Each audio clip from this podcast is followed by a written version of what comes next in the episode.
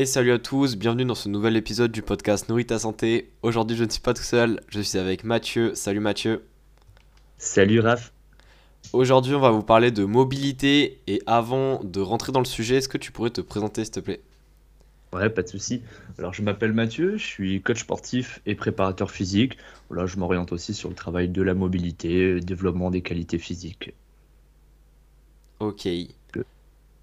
Et du coup, aujourd'hui, tu vas nous parler de tout ce qui est mobilité, qui est quelque chose que tu as pas mal étudié de ton côté. C'est ça. Et euh, est-ce que tu pourrais déjà nous expliquer, parce que je sais que c'est euh, généralement quand on parle de mobilité, il y a beaucoup de personnes qui pensent tout de suite à la souplesse, à toucher les pieds, des choses comme ça.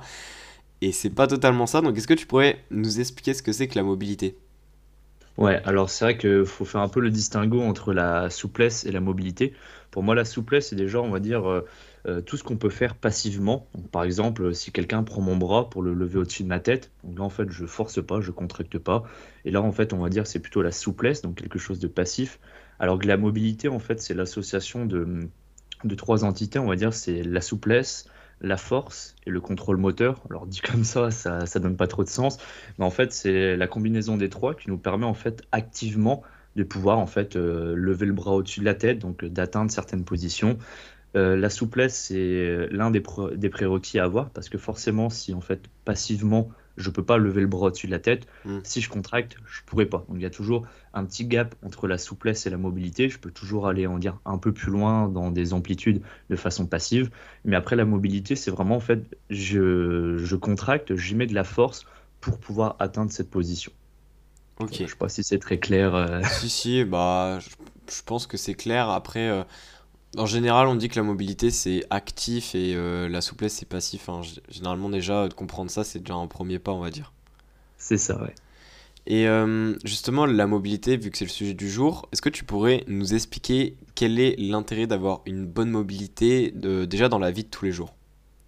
Ouais, alors c'est vrai que la mobilité, on l'entend souvent aussi pour euh, plus euh, les sports, pour réussir en fait à faire certains mouvements, etc. Mais la mobilité, on la retrouve vraiment dans la vie de tous les jours. Euh, tous, les, tous les actions qu'on peut faire, donc je sais pas, ramasser quelque chose par terre, prendre quelque chose dans un tiroir dès qu'on va lever les bras, etc. En fait, on retrouve une mobilité. Et en fait, la mobilité, c'est juste la capacité que nos articulations elles ont en fait pour, euh, pour exprimer un mouvement, pour en fait pouvoir bouger un peu dans, dans, dans tous les plans. Bon, l'idée c'est pas d'être contorsionniste non plus, mais c'est juste d'avoir des articulations bah, qui arrivent à, à, bouger un peu dans tous les sens, qui ne sont pas bloquées. Et des fois on peut retrouver en fait des restrictions chez des personnes. L'idée voilà, c'est euh, en fait de travailler un peu sa mobilité ou alors au moins l'entretenir pour la vie de tous les jours, pour avoir un corps en pleine forme.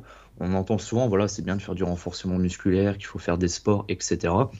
Mais je pense que travailler aussi un peu sa mobilité ou au moins l'entretenir, c'est aussi important pour vraiment avoir un corps en pleine forme. Parce que c'est bien, je peux par exemple être, euh, euh, être, assez développé, faire du renforcement musculaire, mais si je suis incapable de pouvoir me baisser par terre euh, pour ramasser un, un objet sans, sans, me faire un lamago, si j'arrive pas à lever les bras ou faire des mouvements en fait un peu de la vie de tous les jours, je trouve bah c'est bien, ok, on a peut-être des muscles, on est peut-être en forme, mais dans la vie de tous les jours, c'est un peu aussi une contrainte. Donc l'idée, en fait, bah, c'est de pouvoir, euh, bah, de pouvoir faire ce qu'on veut sans avoir de gêne, sans avoir de restrictions, et, je pense que c'est quand même euh, assez important. Ouais, c'est ça. Bah, c'est un petit peu le côté euh, être libre et pas trop se poser de questions ou avoir des, des problèmes comme ça pour des petits mouvements dans la vie de tous les jours, ça c'est sûr. Et justement, tu as dit que la mobilité, généralement, on en parlait dans les sports. Est-ce que tu pourrais nous dire, évidemment, en plus des intérêts que tu viens de parler, parce que ça concerne aussi des sportifs, vu que c'est la vie de tous les jours, mais euh, quel est l'intérêt, ou du moins pourquoi il est encore, entre guillemets, plus important de travailler la mobilité chez euh, les sportifs? Bah Alors, il y a deux choses, on va dire. Donc, euh, chaque sport nécessite des prérequis. C'est-à-dire que quelqu'un qui fait du saut de haie, de, la, course de haie, ne va pas avoir les mêmes prérequis qu'un powerlifter ou en fait un autre sport. Donc déjà, chaque sport, en fonction des, actions qu'on doit faire, va nécessiter donc des prérequis pour qu'en fait on puisse bouger. Par exemple, quelqu'un qui va faire du, euh, du saut de haie, s'il a une hanche qui est complètement bloquée, qui n'arrive pas en fait à, à, tendre la jambe devant lui, à l'emmener un petit peu sur le côté pour franchir la haie, forcément il sera en fait bloqué il sera limité. Et c'est là, en fait, le corps est quand même très intelligent. C'est que dès qu'il est bloqué, le corps, il cherche à compenser. Donc, en fait, si on n'a pas les prérequis de base, on va compenser tout le temps. Alors, au mm. début, ça peut le faire. à très haut niveau, forcément, si on est bloqué, il ne pourra jamais faire un chrono, un chrono de fou. Mais c'est surtout en fait le plus important. Si on compense, au bout d'un moment, bah forcément, on se met dans des positions qui ne sont pas très conventionnelles, si on pourrait le dire comme ça, et ça peut nous emmener sur de la blessure. Donc il y a dans, dans, un premier, dans un premier cas, en fait, c'est ça, c'est savoir est-ce qu'on a les prérequis pour notre discipline. Et après, le deuxième, c'est bah, pour réaliser des mouvements. Euh, faire du squat, c'est super. Déjà, tout le monde n'a pas besoin de faire de squat, mais c'est surtout si mon corps n'a pas, les enfin, n'a pas la capacité de faire du squat, ça sert à rien parce qu'on va faire un squat qui on va descendre de 4-5 cm ou alors on va chercher à aller plus bas, on va avoir le dos qui s'arrondit et euh, si on rajoute de la charge, au fur et à mesure, en fait, on va mettre des contraintes qui sont en fait euh, pas nécessaires. Et du coup, on pourrait se blesser. Donc l'idée, c'est vraiment bah, en fonction de ce qu'on veut faire. Donc encore une fois, l'idée, on ne cherche pas à être le plus mobile partout si on n'a pas besoin mais c'est surtout bah, voilà, d'avoir les prérequis pour faire les exercices euh, qu'on a envie de faire, notamment un squat. Euh, moi, je vois, il y a beaucoup de personnes, euh, je sais pas, qui ont 40, 50 ans, qui n'ont jamais trop fait de sport. Je les vois dans certaines salles, elles arrivent, elles font du squat parce qu'on leur a dit de faire du squat, c'est génial. C'est pas du tout adapté, leur corps n'a pas la capacité de le faire. Et du coup, on voit des mouvements avec des exécutions qui sont encore plus farfelues, mais c'est surtout, bah, d'une, ça aura peu d'intérêt pour la personne parce qu'elle euh, comment dire en fait elle va pas pouvoir recruter vraiment ses muscles parce qu'elle sera limitée son mouvement elle va compenser et le pire en fait c'est qu'elle risque aussi de se blesser parce que en fait le mouvement n'est pas dangereux en elle-même en lui-même plutôt mais c'est elle enfin c'est la personne qui n'a pas les capacités de faire ce mouvement hmm. Donc du coup, la mobilité, elle est intéressante pour les sportifs à la fois donc pour on va dire la longévité dans le côté prévention des blessures et aussi euh, pour le côté des performances euh, pour bien exécuter les exercices. C'est ça. En fait, ça va sur les deux. Et on le regarde, j'ai vu pas mal de vidéos aussi sur des tennisman. Les tennisman, des fois, bah forcément, pour euh, aller récupérer la balle, ils vont se mettre dans des positions extrêmes. Ils sont quasiment en grand écart. La cheville, elle est étirée au maximum. Et en fait, si le corps n'a pas la capacité de se mettre dans des positions, bah, le risque de blessure, il est vraiment en plus-plus. Alors, en tous les cas, c'est pas parce qu'on bosse la mobilité qu'on va jamais se blesser. Mais en fait, on peut limiter au maximum déjà le risque de blessure parce qu'en fait, notre corps, bah, les, tissus de notre corps sont en fait sont meilleurs, ils sont plus renforcés, donc ils tolèrent mieux aussi, on va dire, des, contraintes élevées. Alors qu'une personne qui n'a pas du tout euh, la mobilité, notamment par exemple au niveau de la cheville, bah, dès qu'elle euh, va mettre sa cheville en, en inversion, par exemple, elle va pouvoir euh, potentiellement en fait, se, faire une entorse ou des choses comme ça. Donc ça permet de, d'un côté, on minimise les risques de blessure, on permet d'offrir aussi plus de mouvement aux personnes, et après d'un autre côté, pour la performance, bah, ça peut être utile. Si on regarde même d'autres sports extrêmes, mais la, la MMA, on, on, pense souvent, voilà, il faut avoir, faut avoir un bon cardio, il faut travailler aussi bah, d'autres qualités physiques, mais la mobilité sur une clé d'épaule, si on n'a aucune mobilité d'épaule, forcément, on va jamais pouvoir tenir non plus, ou, ou, alors on peut se faire beaucoup plus mal que, que si on avait une épaule qui est déjà un peu plus préparée à ça. Ok. Et euh, justement, je pense qu'il y a pas mal de personnes euh, qui se demandent peut-être si leur mobilité est considérée comme bonne ou pas. Et est-ce que euh, tu pourrais nous donner les différents, enfin les principaux s'il y en a vraiment beaucoup, mais les différents facteurs qui indiquent euh, si on a une bonne mobilité ou pas? Alors ça c'est assez compliqué parce qu'il n'y a pas forcément que des tests génériques. Et encore une fois, les tests génériques, bah, c'est bien, mais ça ne convient pas non plus à tout le monde. Donc c'est là où on arrive tout de suite, c'est un petit peu plus complexe. L'idée, c'est en fait de pouvoir euh, analyser un peu chaque articulation euh, de façon indépendante. Donc, euh, par exemple, si on regarde l'épaule, bah, l'épaule, elle fait des flexions, des extensions, abduction, induction, rotation, etc. Et l'idée, c'est de regarder bah, en fait chaque fonction indépendamment. Qu'est-ce qu'elle peut faire? Est-ce qu'on a des restrictions? Mais après, il faut toujours mettre en lien avec ce qu'on a besoin c'est qu'une personne qui va jamais faire euh, d'overhead squat, donc qui n'aura jamais besoin d'avoir euh, les bras au-dessus de la tête, elle n'a pas forcément besoin d'avoir une flexion maximale à 180 degrés. Si elle a 160, par exemple, un footballeur, bon, on s'en fiche, il n'est pas capable de mettre son bras vraiment euh, tout en haut de sa tête. S'il peut juste déjà bien lever le bras, mais qu'il lui reste 10 degrés à, aller gratter pour avoir une amplitude maximale, c'est pas dérangeant. Hmm. Mais l'idée, c'est vraiment de pouvoir en fait bah, analyser chaque fonction articulaire de façon indépendante et après les remettre aussi dans son ensemble. Par exemple, je pourrais analyser euh, ta hanche, ton genou, euh, tes chevilles. Je peux regarder, ok, franchement, ça bloque pas, c'est quand même plutôt pas mal. Je te fais faire un squat. C'est pas pour autant que tu arriveras non plus à faire un squat. Parce que, bah, en fait, indépendamment les, les, unes des autres, elles bougent bien. Maintenant, mis dans un ensemble, des fois, c'est un peu plus complexe. Donc, c'est là où je peux pas en fait donner vraiment de, on dire de, tests un peu prédéfinis. Il faut vraiment regarder en fait chaque, articulation en fonction des mouvements qu'on a besoin de faire. Et après, c'est regarder bah, est-ce qu'on est limité ou pas. Ok. Et, c'est vrai que ça, c'est Non, mais après, euh, de toute façon, déjà, de 1, il y a plein d'articulations, donc c'est pas facile de répondre en général. Elles sont un peu toutes, euh, on va dire, chacune un petit peu à leur spécificité. Et puis après, il y en a euh, qui sont plus grosses que d'autres. Tu vois, par exemple, la hanche, il y a 10 000 trucs possibles à travailler par rapport, je sais pas, au poignet ou au coude. Donc, donc c'est normal aussi que tu peux pas donner une réponse comme ça. Puis après, ouais. Ouais, après, en général, si on veut déjà regarder euh, d'une vue d'ensemble, c'est déjà analyser les épaules, le dos et la hanche. On va dire c'est un peu les, les, trois grosses articulations entre le haut du corps, celle qui fait la charnière, et on va dire le bas du corps. C'est déjà regarder elle. Est-ce que déjà on est limité là-dessus? En général, la hanche, comme on la travaille pas trop, bon surtout pour la rotation interne des hanches, là on peut être un peu plus bloqué. Après, ça dépend aussi des sports qu'on a fait quand on était plus jeune. Mais voilà, déjà regarder ces trois articulations. Est-ce qu'elles bougent bien? Si déjà elles bougent bien et qu'on n'a pas antécédent de blessure, par exemple comme des ligaments croisés ou des entorses à répétition, bon, en général, le corps, il est quand même bien. Après, voilà, ça dépend encore. C'est très spécifique, en fait, à chaque personne et euh, à chaque exercice qu'elle doit faire. C'est ça. Et, euh, et, du coup, quand on se rend compte, par exemple, euh, ça peut être aussi bien un peu pour tout le corps en général, qu'on n'est pas très mobile, ou même pour des articulations spécifiques. comment est-ce qu'on peut travailler justement la, la mobilité? Alors ça, c'est là où on arrive un peu dans les, euh, dans les exercices euh, Instagram qui sont super beaux. On voit pas mal d'étirements, on voit alors top 3 exercices mobilité. En général, ça c'est toujours du passif. C'est que on, on va pas, en général, c'est un peu, c'est un peu de l'étirement, on va pas vraiment travailler la mobilité. Il faut comprendre, la mobilité c'est assez profond. C'est qu'il y a l'articulation, on est vraiment sur les tissus profonds, plus la capsule articulaire. Bon là, sans trop rentrer dans les détails, mais on est sur des choses profondes. Donc c'est pour ça que j'ai parlé au tout début de la mobilité, c'est de la force. Et l'idée, c'est qu'il faut forcer. Donc pour travailler, il y a, on va dire, il y a, trois grandes familles d'exercices avec lesquels moi je travaille en, particulier parce qu'il y a des très bons résultats. Pour tout ce qui est entretenir un peu ces articulations, les mobiliser un peu dans tous les sens, il y aura les, les racks, donc les rotations articulaires contrôlées. Là, l'idée, c'est en EPS, on faisait souvent des, des ronds de bras pour échauffer l'épaule. Au final, ça, ça sert à rien parce que on n'utilise pas du tout toutes les fonctions de l'articulation et on reste en fait dans les amplitudes qu'on a l'habitude d'utiliser. Donc, on va jamais en fait titiller un peu les amplitudes maximales de l'épaule. Grosso mm. modo, si on s'échauffe en faisant juste des ronds de bras, ça sert strictement à rien. Alors l'idée des rotations articulaires contrôlées, c'est vraiment je vais solliciter toutes les fonctions de l'articulation et à chaque fois je vais aller au maximum de ce qu'elles peuvent faire sans euh, avoir de douleur. Voilà, c'est que si on sent qu'il y a vraiment un point, quand par exemple, je lève le bras tout en haut et là je sens un point au niveau de l'épaule, bah, je vais m'arrêter un tout petit peu avant, puis après je vais commencer à tourner. Et voilà, donc après si vous voulez regarder, tapez euh, soit en anglais CARS, par exemple CARS Shoulders, ou alors euh, rack, euh, épaule, etc.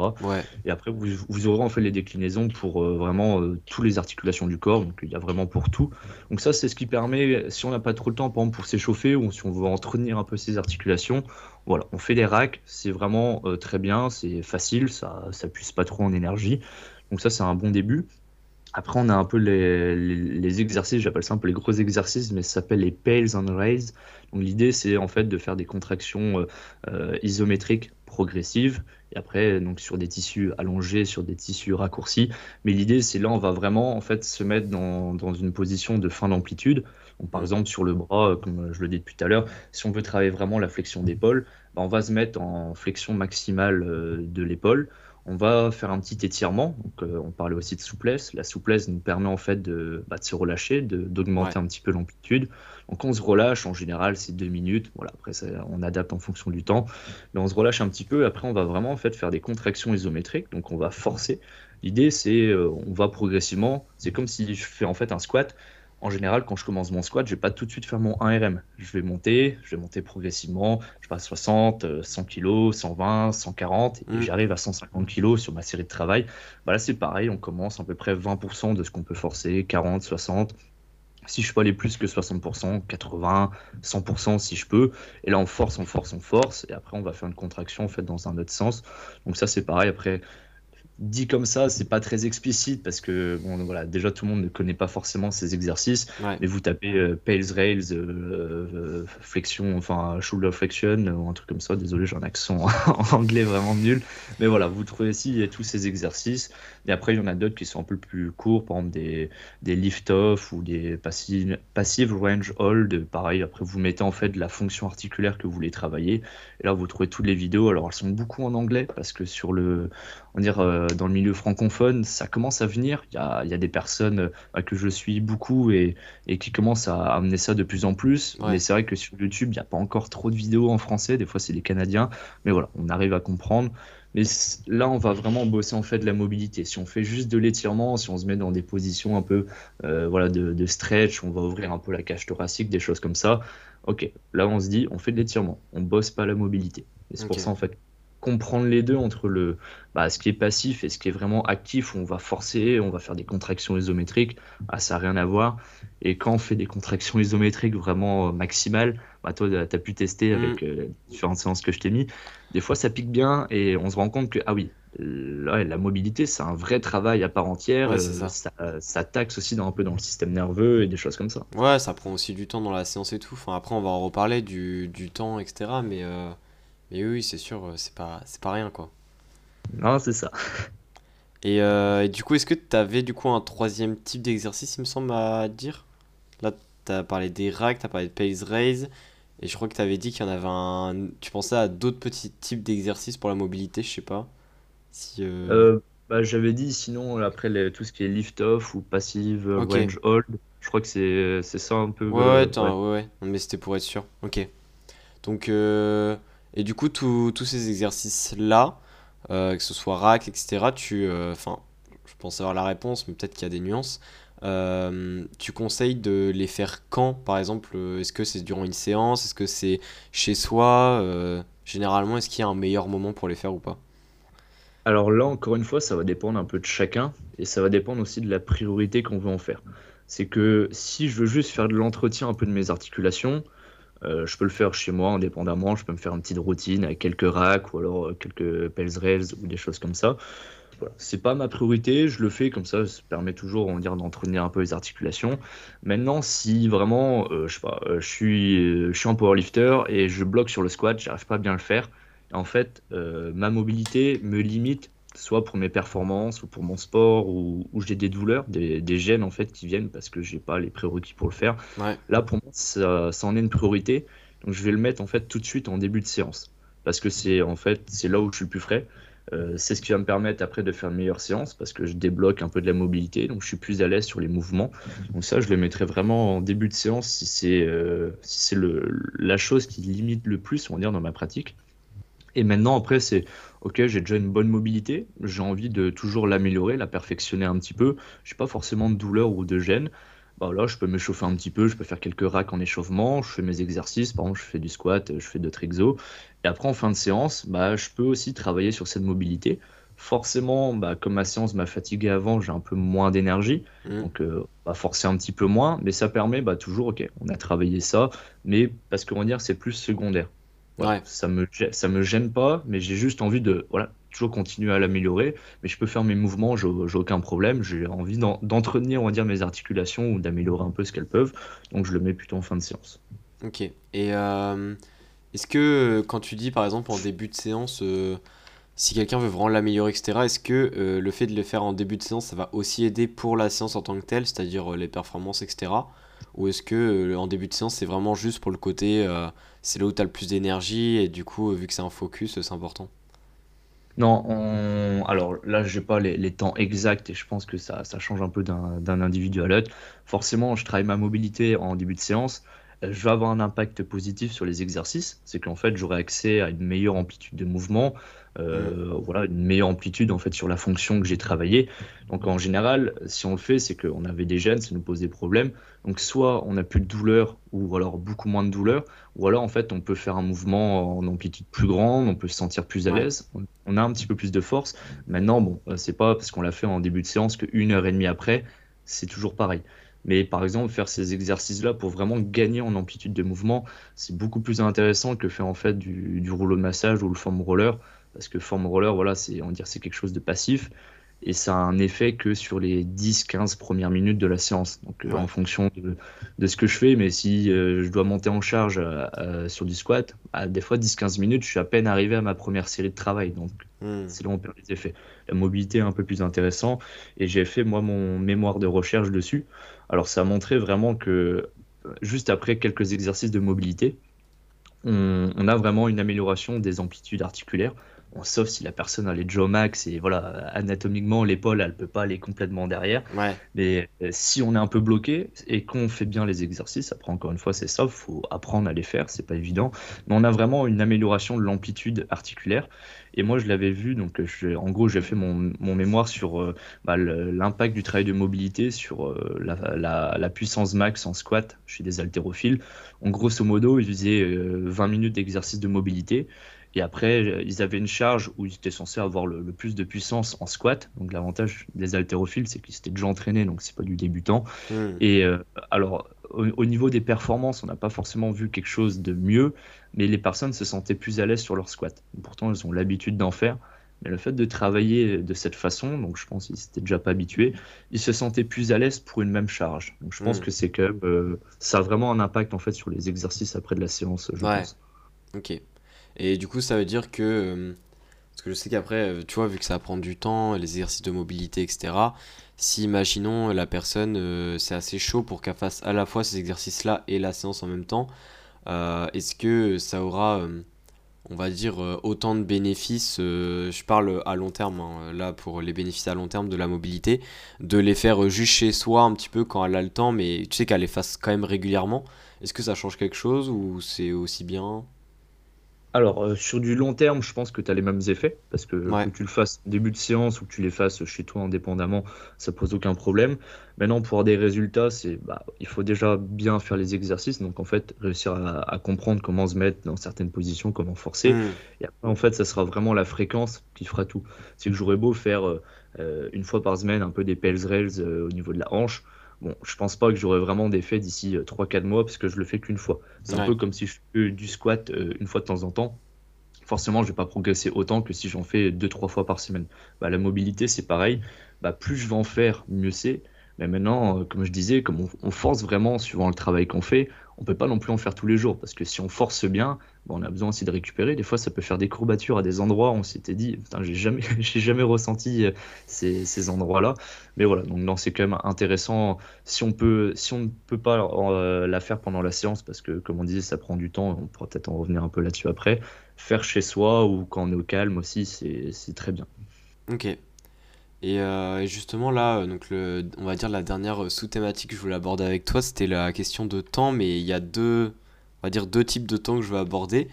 Déjà, euh, pour. Euh, alors, je pense que le mieux c'est de poser dans cet ordre-là, mais pour avoir, on va dire, des, des résultats intéressants. Donc là, tu as parlé de fréquence déjà. Euh, donc après, on sait bien qu'au niveau des résultats, je pense que tu peux me confirmer, mais les résultats au niveau de la mobilité, ce qui est important, c'est à la fois la fréquence, mais aussi, entre guillemets, la durée de travail, tu vois, que tu mets à chacune des, petites séances de mobilité que tu fais, tu vois. Donc il y a le, côté de fréquence et aussi de quantitatif en, tant que tel. Euh, est-ce que tu pourrais par exemple nous donner euh, des idées générales? Parce que là, tu as parlé un petit peu de oui, une fois de temps en temps, ça suffit pas, etc. Est-ce qu'il y a une certaine euh, fréquence de base à respecter? Et imaginons si une personne, par exemple, peut pas peut le faire que deux fois maximum, est-ce que du coup il y a une certaine durée à respecter pour avoir des résultats? Enfin, est-ce que tu peux nous éclairer un peu sur ça? Ouais, alors le minimum, je pense, pour quand même voir des résultats au bout de quelques mois, c'est deux fois par semaine.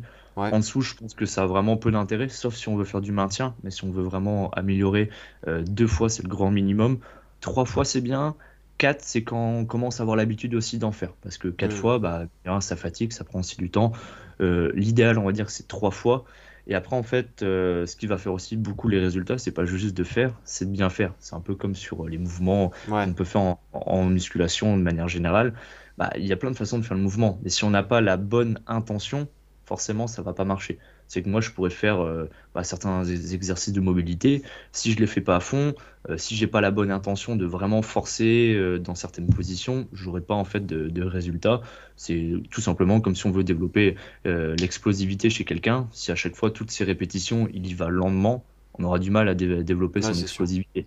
Alors que si dans sa tête il se dit à chaque fois, par exemple sur un squat, je remonte le plus vite possible, là tout de suite on n'aura pas les mêmes effets pour un même exercice. Donc pour la mobilité, c'est pareil, c'est vraiment, j'essaie de faire trois fois par semaine, mais j'aimais la bonne intention. Donc j'essaie vraiment de forcer, d'aller en fait un peu au maximum de ce que je peux faire. On parle souvent en fait euh, un peu d'amplitude maximale sécuritaire. Donc ça veut dire euh, potentiellement euh, je peux aller plus loin, mais ça me fait des douleurs, ça me fait vraiment mal. Donc l'amplitude maximale sécuritaire, c'est l'amplitude max que j'ai sans que en fait ça me fasse vraiment des douleurs. Alors forcément le travail il est, il est désagréable. Hein. Toi tu as, pu euh, déjà bien tester. Hmm. Les sensations c'est pas c'est pas c'est pas du confort. Hein. C'est pas. ouais, ça, en vrai ça dépend des articulations et après je pense ça dépend aussi de tes points faibles de base, tu vois. Mais c'est vrai qu'il y en a ouais ça pique. Hein ça pique. Mais voilà, mais au moins, bah, en général, si on sent que ça force aussi, alors c'est pas vrai pour tout, mais là pour la mobilité, bah ok, on sait qu'on force aussi suffisamment. Et après, il y, a un petit temps sous tension aussi à voir. En général, on monte progressivement en intensité et après on maintient l'intensité environ 10 euh, secondes euh, dans, les deux contractions. Et, voilà, donc en gros, pour résumer, trois fois par semaine, bien faire les mouvements, avoir la bonne intention. Donc euh, vraiment quand, quand je dois forcer, si je peux forcer à 100%, j'essaie vraiment d'envoyer tous les watts pour le faire. Et après, là déjà au bout d'un mois, on commence vraiment à avoir des, premiers résultats si on le fait bien. Surtout si on n'est peut-être pas trop habitué avec ce travail, mais qu'on comprend vite, je pense qu'on progresse très rapidement là-dessus parce que c'est nouveau, donc le corps il s'adapte aussi bien. Et après, bah, vraiment au bout de, de 3-4 mois, si on fait bien, je pense qu'on est quasiment full, full amplitude sur les fonctions. Quoi. Ok. Et, euh, et du coup, par exemple, là, tu parles de il faut un mois, 3-4 mois, etc. Est-ce que tu penses que quand. Euh, donc, tu parlais notamment du maintien, mais par exemple, quand on commence à avoir de très bons résultats sur une articulation, euh, est-ce que tu penses qu'il faut absolument continuer à faire une fois par semaine en maintien Ou est-ce que tu penses qu'on peut tout de suite, on va dire, aller euh, travailler une autre, enfin, une autre articulation ou une autre fonction d'une articulation euh, à la place de cet exercice, on va dire, pour éviter de, de trop cumuler les exercices de, de mobilité. Enfin, euh, c'est un petit... Est-ce que, qu'est-ce que tu vois, toi, comme stratégie un peu en temps général? Alors, je pense, là, ce qui est intéressant, c'est de dissocier deux cas. Euh, le premier, c'est si on, avait une douleur. Donc, si on a une douleur et du coup qu'on bosse, par exemple, suite à une entorse, une tendinopathie ou des choses comme ça, donc on, cherche à se renforcer pour ne plus avoir mal.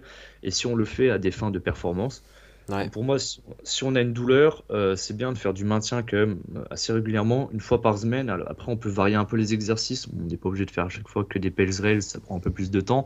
Mais faire au moins une fois par semaine, c'est du bon maintien. Et après, pour la, performance, bah, c'est en fonction aussi d'une des poids qui augmentent. Parce que bah, plus je mets lourd, plus il faut que les articulations elles peuvent suivre derrière. Et après, si j'étais bloqué un peu par l'amplitude, bah, il faut que j'arrive à maintenir cette bonne amplitude. Donc des fois, ça peut être une fois rapidement sur, euh, sur chaque séance, comme euh, je peux très bien ne pas en faire pendant deux semaines, je vais pas tout perdre non plus. Ça, sur le niveau amplitude, ça dépend, je pense, d'une des articulations, des mouvements qu'on a à faire. Là, c'est plus à la personne, euh, elle va le voir tout de suite, de façon générale. Hmm. Si on est plus limité par l'amplitude, bah ok, là, faut que je mette des petits, des petits rappels ou en refaire un, petit bloc pendant une semaine euh, ou dix jours, par exemple. Ok, ça va mieux, je peux en faire plus qu'une fois par semaine, mais voilà, des, des rappels de temps en temps, c'est bien, mais ça reste propre aussi à chacun. Quoi. Ok. Bah écoute, euh, pour moi, c'est clair. Je sais pas si tu avais euh, peut-être euh, quelque chose à rajouter sur le sujet ou pas.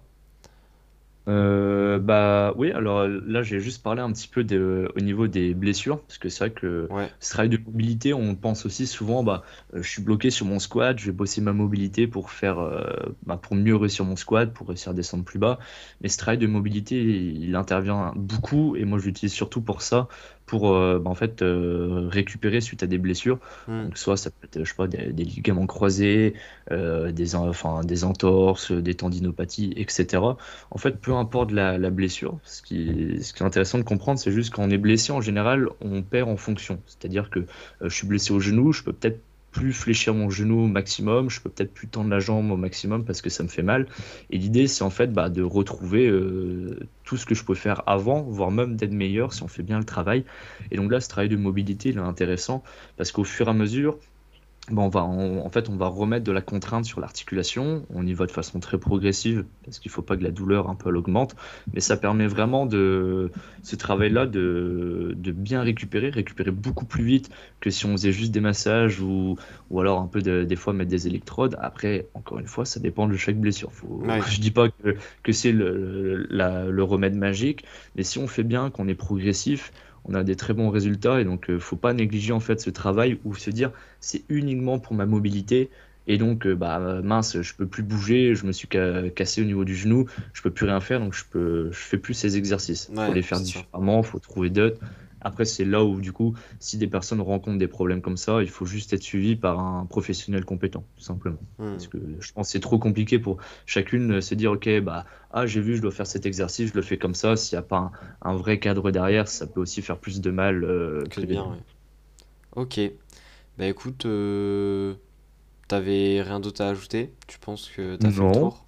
Moi, c'est bon. Après, si, toi, tu parlais un peu des, des exos de mobilité que tu avais fait ou un peu comment tu le faisais, toi, pendant tes entraînements, euh, je sais pas. Hein. Hmm. Bah, après, en soi, euh, les exercices pour le moment que j'ai fait, tu vois, euh, après, il y en a plein, hein, mais je faisais dans, dans, le cadre que tu as dit, c'est-à-dire le avant la séance, tu vois, principalement. J'en ai très rarement, ou alors voire jamais vraiment tapé en fin de séance, tu vois, parce que généralement après t'es bien claqué aussi donc euh, c'est pas forcément le meilleur moment. Mais euh, après ouais je trouve euh, le fait de faire chez soi ou de le faire au début de sa séance c'est pas exactement pareil. Enfin tu sais niveau psychologiquement tu vois tu vois pas ça de la même façon. Après au niveau des bénéfices je pense que c'est pareil. Après j'en fais pas assez c'est à dire que vu que j'en fais avant ma séance tu vois j'en fais pas assez chez moi pour savoir si c'est euh, à long terme la même chose ou pas, même si je pense que c'est très similaire. Donc euh, après, voilà, j'avais rien de spécial à rajouter pour ma part. Euh, voilà. Non, on est bon. Et ouais, juste ce que tu disais, sinon c'était intéressant. quand on le fait en, juste avant sa séance, bah, mine de rien, comme on, force pas mal, mm. bah, ça, on sollicite aussi le système nerveux. Et en fait, c'est un très bon échauffement aussi. Alors, d'un côté, on se fatigue aussi un petit peu quand on le fait, mais mine de rien, ça permet aussi bah, d'être vraiment bien dans sa séance et on n'est pas obligé après de faire des montées en charge tous les 5 kilos euh, pour en fait se, préparer. Voilà, le corps est prêt, les articulations, elles sont prêtes. Voilà, on peut commencer à y aller. Et des fois, bah, on a peut-être perdu un peu de temps pour euh, travailler, euh, bah, pour travailler cette mobilité, mais ça peut nous en faire gagner aussi un petit peu, par exemple sur des montées en charge ou sur certains exercices. Donc, c'est intéressant de le travailler, mais après ça, ça dépend de chacun et d'où on met sa priorité sur ce travail. C'est ça. En tout cas, merci euh, Mathieu d'avoir répondu à toutes les questions. Euh, je mettrai euh, donc ton Instagram notamment, mais tous les liens te concernant dans la description du podcast. Comme ça, les gens pourront aller voir et notamment s'ils cherchent, parce que je sais que sur ton compte, tu publies aussi des exercices de mobilité, aussi de renfort, etc. Donc comme ça, pourront aller voir. Et puis, et puis bah voilà, merci à tous en tout cas d'avoir écouté jusqu'au bout. Et puis on se dit à la prochaine. Ciao. Yes, merci.